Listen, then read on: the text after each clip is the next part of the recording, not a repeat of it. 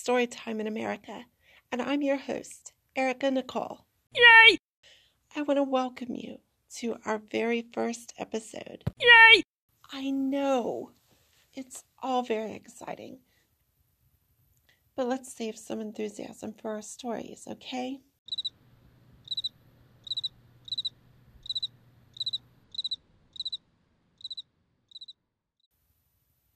That's better. I have two stories for you today. And as always, I'm writing and collecting more stories for future episodes. If you have a story to tell, or a voice to tell one with, or an artistic contribution to make, send an email to AmericanStorytimePodcast at gmail.com, or you can contact us through our Facebook page at Storytime in AM ERICA. Storytime in America is now available on seven platforms, including Google Podcasts, Stitcher, and Radio Public. You can see the full list on the Facebook page. Make sure to subscribe and please leave a review.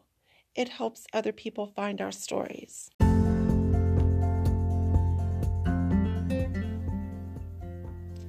Speaking of stories, let's get right to our first one. Is there anything more American than the open road? How about overindulgence and eccentricity? Well, our first story has all of that and more. And it reminds us to be careful what we ask for, because having your wishes come true is always complicated. Here is Butterland, written and read by Erica Nicole.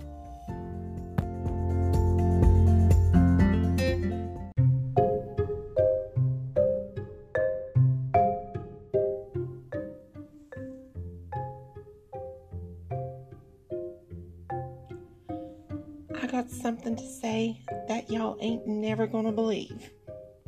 But I swear, on the grave of my sainted mother, that it is a 100% true and factual account of events that transpired inside of a restaurant in a little seaside town whose name I cannot remember to save my life in the state of Rhode Island. And before I can tell you that story, I had better tell you how I got to be in Rhode Island to begin with.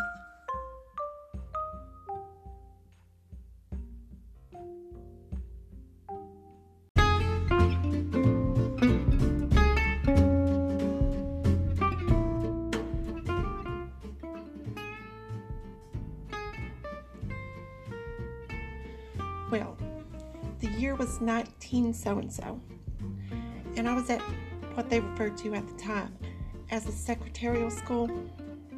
Now, it was not one of them back alley secretarial schools like most of the girls went to. No, it was respectable. I was in my second year when the school decided they was going to do something called an international exchange. So that's where some of our girls would go off to a secretarial school in some other country and see how things was done different. And some of their girls would come to our school and do the same thing. Well, I'll be if I didn't get picked to be an ambassador. Now, due to budgeting restrictions, we was limited to the continent of North America, and we had to figure out our own way of getting there. That's how I ended up driving to Windsor, Ontario, Canada, with two other girls riding along because they got picked to be ambassadors too. Well, we went to that other school and we done our duty, and let me tell you right now, there ain't a single thing that they do up in Canada that we don't do in Kennesaw, Georgia.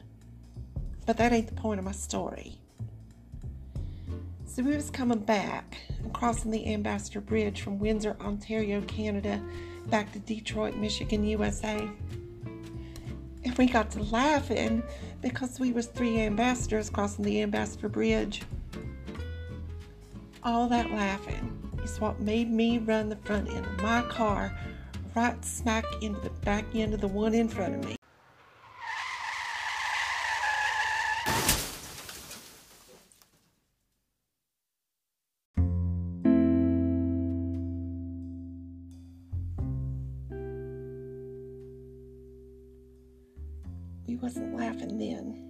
Because we was all dumbfounded. We sat there real quiet and we watched this fella get out of his car and walk around to the back to survey the damage. Well, he looked at the back of his car and the front end of mine, and then he looked right at me. I was just waiting for him to start ranting some nonsense about women drivers and commenced tearing my head off. But that ain't what he done. He just shook his head and laughed and walked right up to my window. And we was wary, and so I only cracked the window down a little bit.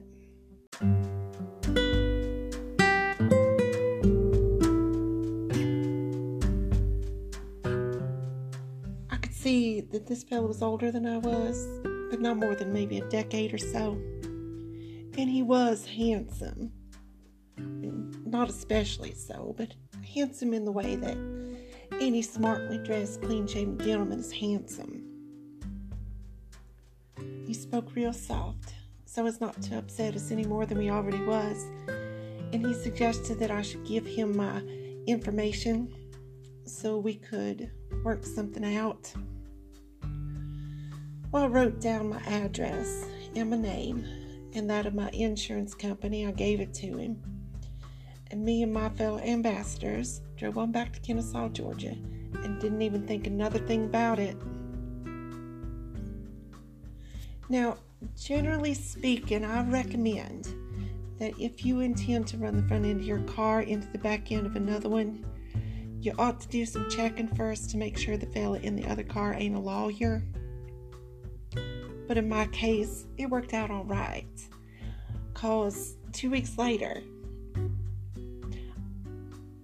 I received a letter from Mr. Albert Quentin Picklesheimer II, Esquire of Detroit, Michigan. And I wrote him one back, and so commenced a six month storm of letters flying back and forth between Kennesaw, Georgia, and Detroit. It wasn't long after that that a plane landed at the airport in Macon, and out stepped Mr. Albert Q. Picklesheimer himself that happened several more times over the course of that year. And he decided that he liked Kennesaw, Georgia just fine. He took a state bar exam so that he could practice law, and things happened faster from then on. Albert took up with the law firm Nash and Bryant, and that very next June, I became Mrs. Albert Q. Picklesheimer. Ten years further on, and Albert got offered a partnership. That's when Nash and Bryant became Nash, Bryant, and Picklesheimer. Now, here we are, 34 years later. It was a happy life mostly. We had our ups and downs, all husbands and wives do, I guess. Especially that time that Albert took up with that loose woman, Dorita Brown, whom he took to calling his traveling secretary. Looking back, I should have known something wasn't right. What use did Albert have for Dorita Brown when he was married to a graduate of the finest secretarial school in Kennesaw, Georgia? But never mind. That was a long time ago. Me and Albert managed to do what so many others could not. We got past it.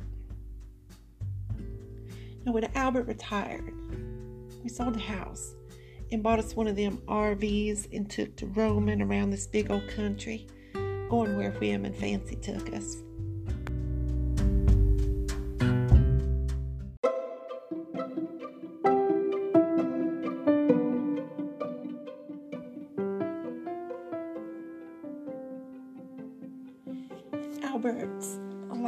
Document his travels by drinking a different kind of beer every place we went and then writing them down in a journal so as they sounded kind of poetic, at least to him. Let's see. There was the Corona of California. the Amstel of Arizona, the Michelob of Minnesota, and the Blue Moon of Kentucky. Now, I myself ain't never been one for drinking. For me, it was the exotic foods. I ate rattlesnake and buffalo out in Oklahoma. I ate crawfish, alligator in Louisiana. When I was down by Miami, I ate something called grilled hutia. Now, is a kind of animal that in English they call a banana rat, only it ain't a rat. It's more like a rabbit, but it looks like a little old groundhog with a big old squirrel's head on it. I know it don't sound very appetizing, but I tell you, it sure does taste good with barbecue sauce. We had just left Virginia, and we was on our way to see Niagara Falls for the fifth time, and it was getting close on dinner time, and that's how I came to be in Rhode Island. Like I told you, we was in this little seaside town whose name I just cannot seem to recall, but I do remember the name of the restaurant where we stopped for dinner. It was called Butterland.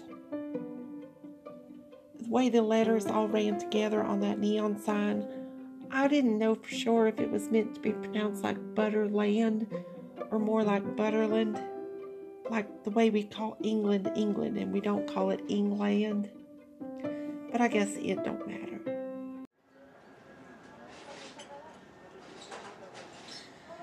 As you might expect, the specialty at Butterland was something they called artisanal butter. Now, as far as I could tell, it was just plain old butter with different combinations of herbs and spices in it. You could get butter with cinnamon, sage, parsley, honey, nuts, lavender, rose hips, just about any kind of fancy butter you could imagine. And the idea was that you pick your food off the menu and then you decide what kind of fancy butter you want to go with it. That's what me and Albert were doing. Now, sometimes restaurants like to hide the more exotic fare on the menu because they're often the most time consuming to prepare or require the more expensive ingredients. So I was looking in every nook and cranny to see if I could find something more remarkable than just potatoes and fancy butter. Well, I wasn't seeing nothing until I looked at the third page for the third time.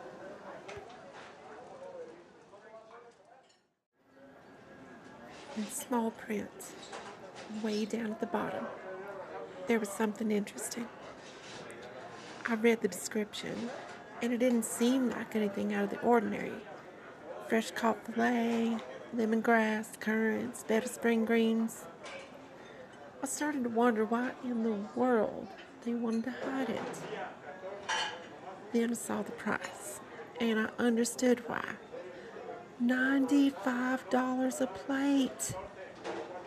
I knew at that price it had to be something special. Albert started protesting about spending so much, but I had an ace up my sleeve when he got all fussy about things. I looked right in his eyes and I said, I bet Dorita Brown didn't have to beg for her supper. Albert relented. The waiter came over and he asked for our order. Albert ordered a rolling rock and a side salad. He took out his journal and he wrote down the Rolling Rock of Rhode Island. It was actually kind of impressive. And the waiter turned to me and I said, One mermaid special, please.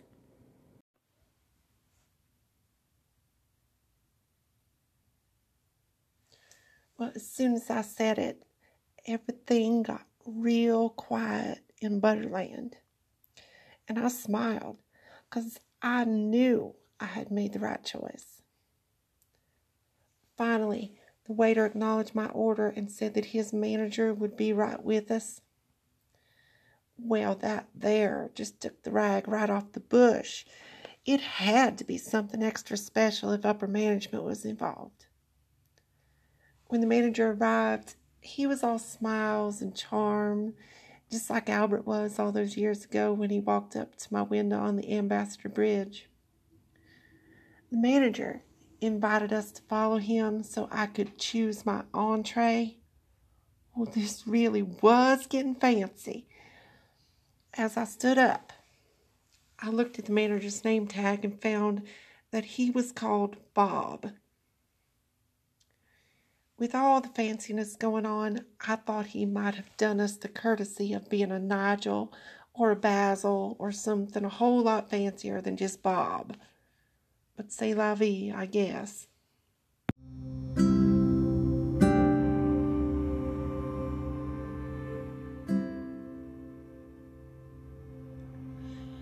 Bob took us into a back room where there was a big old aquarium tank, and I could see from a distance an occasional flash of scales.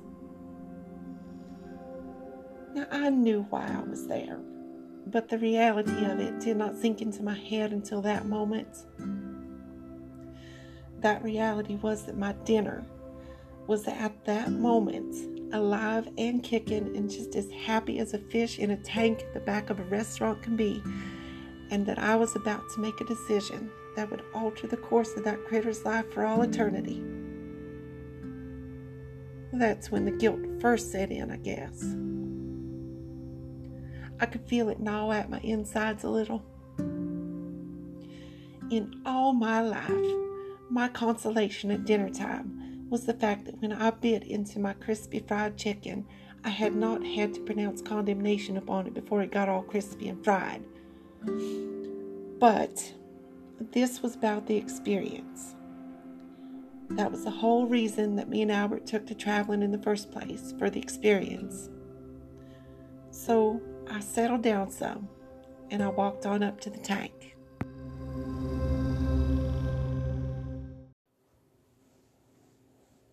But what I saw in that tank was not fish. Well, they was. And then again, they wasn't. It seems that when the good folks at Butterland say mermaid special, they mean it.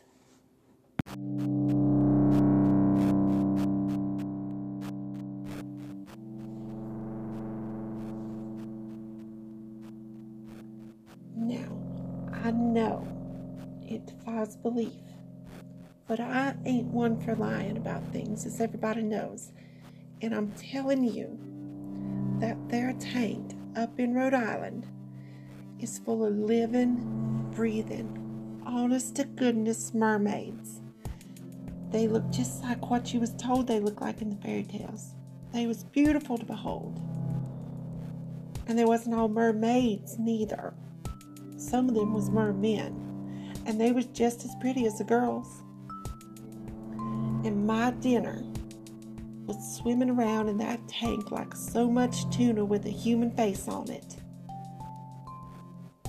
Bob smiled at me and he gestured to the tank, but I was too flabbergasted to do anything but stand there.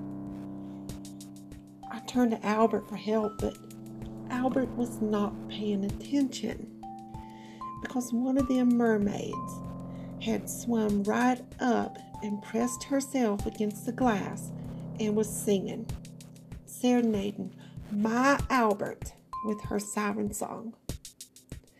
Albert, for his part, was mesmerized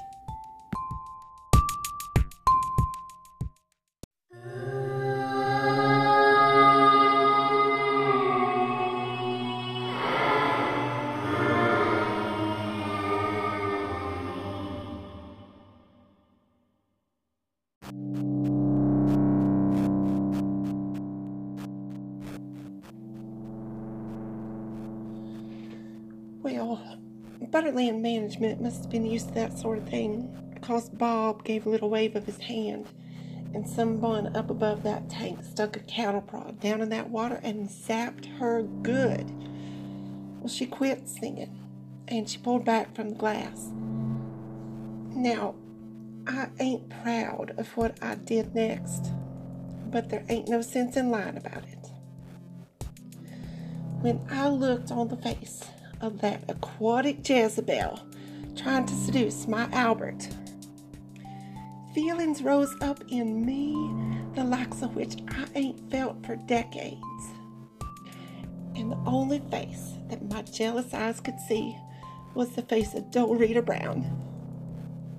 Now, before I could change my mind, I pointed right at her and I turned to Bob and I said, I'll have that one.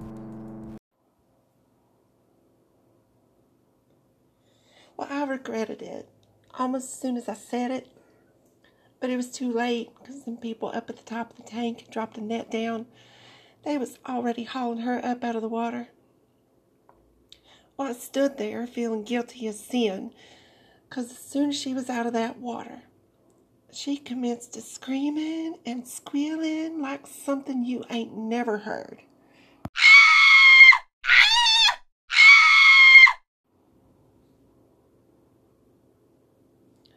Well, they carried her off someplace, and there was a sound like a dull, wet thud.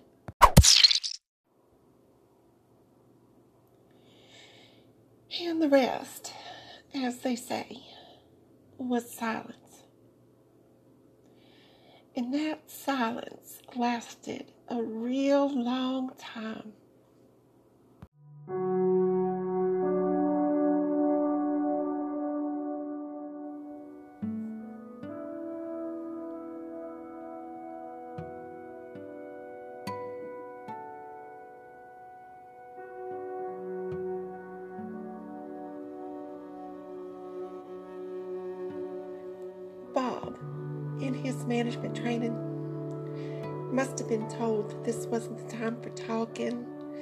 And that he should be real quiet and give us time to process.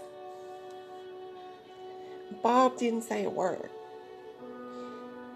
And when that silence got so heavy that I couldn't stand it no more, I turned my face toward the wall and I stared straight ahead and I said, Bob, I got questions.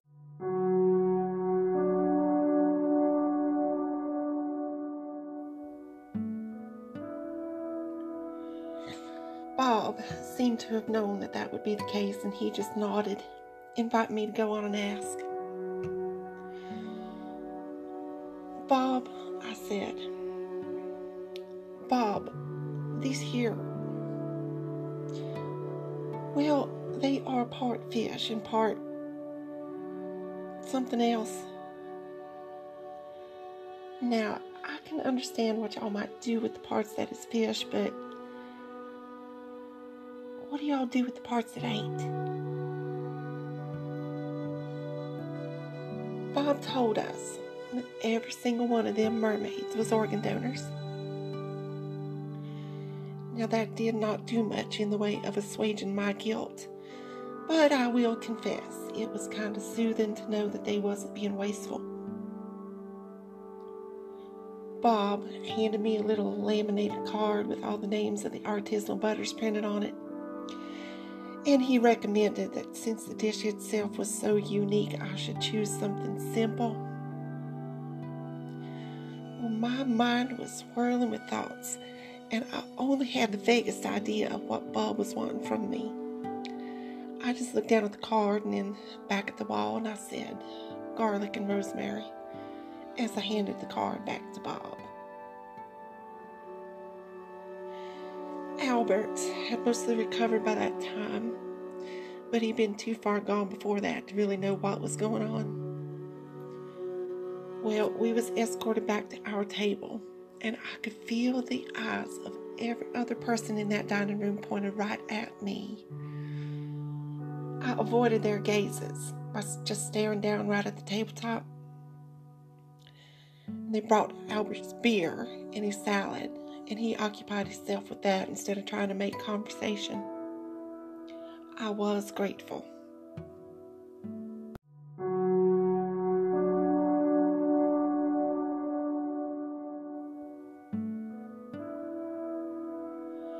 I don't know how much time went by before they brought my plate, but they brought it. Thanked the waiter just to be polite, but I ain't very sure that I meant it. I sat and I stared down at my plate for a long time. Everybody was still watching me to see what I would do. Albert got impatient and started grumbling about paying a fortune for a dinner that wasn't being eaten. Oh, yes, I suppose, was all I could manage to say to that. I picked up my fork and I stared down at the fresh caught fillet on its bed of spring greens. And since there was little else that I could do, I slathered it with artisanal butter and I stabbed my fork in, lifting one tiny, tender, flaky bite to my lips.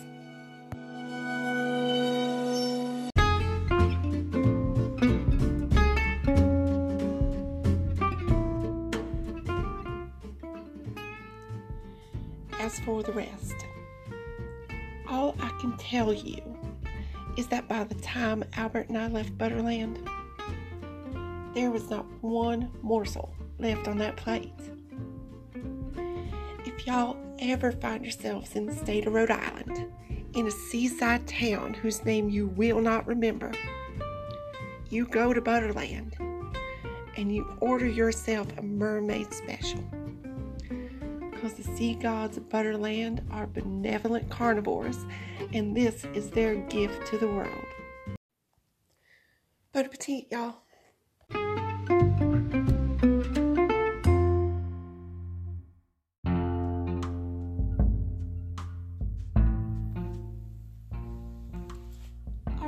Story recalls a time when America was wild and natural, and its people lived a very different kind of life.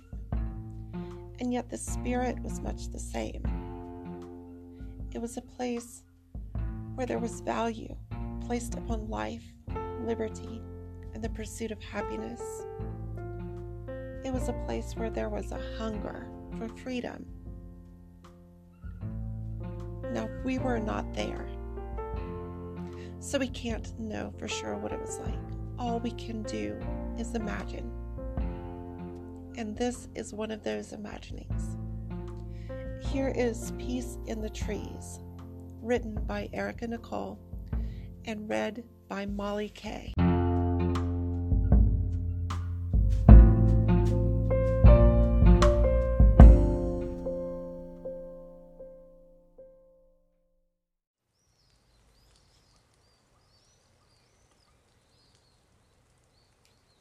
Is peace in the trees. You can hear it, even from the ground, if you listen. When the trunk bends and the branches sway, it sounds like the laughter of children.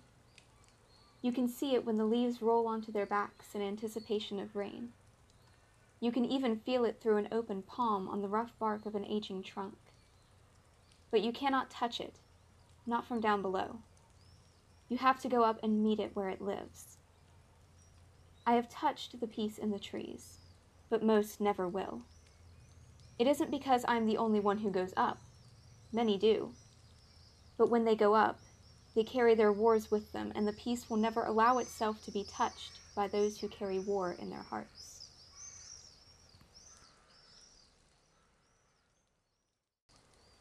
None of that matters now. I am here, one leg on each side of a thick brown limb that is worn smooth from my frequent and lengthy visits to this place. I came today because tomorrow I cannot come, nor for a long time after. Tomorrow, while my people watch, I will dance. I will dance along with the other girls until my body aches and my lungs burn, and when exhaustion overtakes me, I will fall and be still.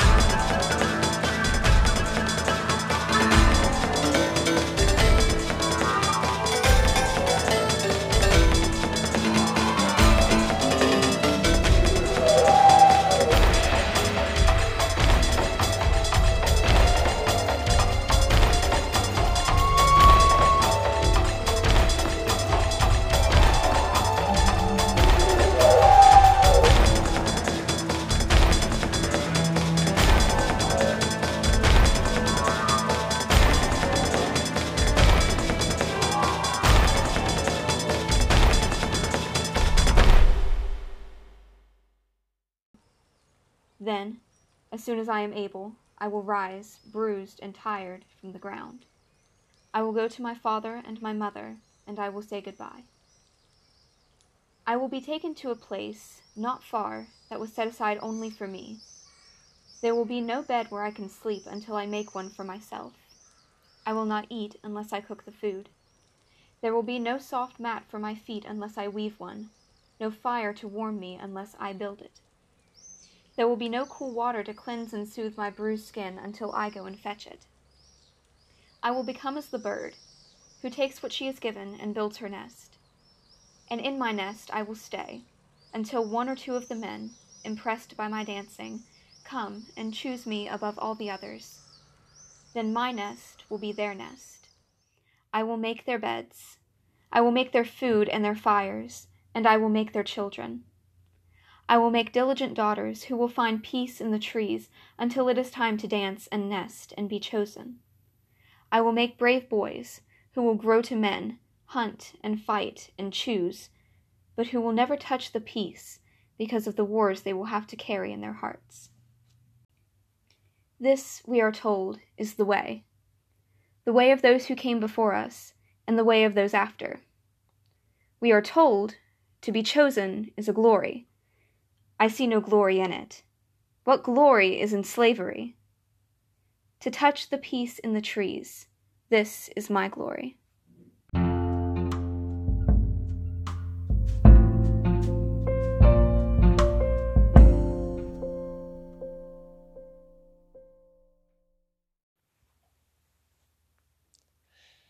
Well, that was fun. We should do it again soon. I don't want to keep you. I know that you're anxious to get to Rhode Island and that you need time to pack. Oh, and travel tip after dinner, if you need some peace and quiet, maybe find a nice tree to climb. But if you do, make sure to leave your baggage at the hotel. We can plan something when you get back. Until then, safe travels. Thank you for listening, and I will see you again at story time.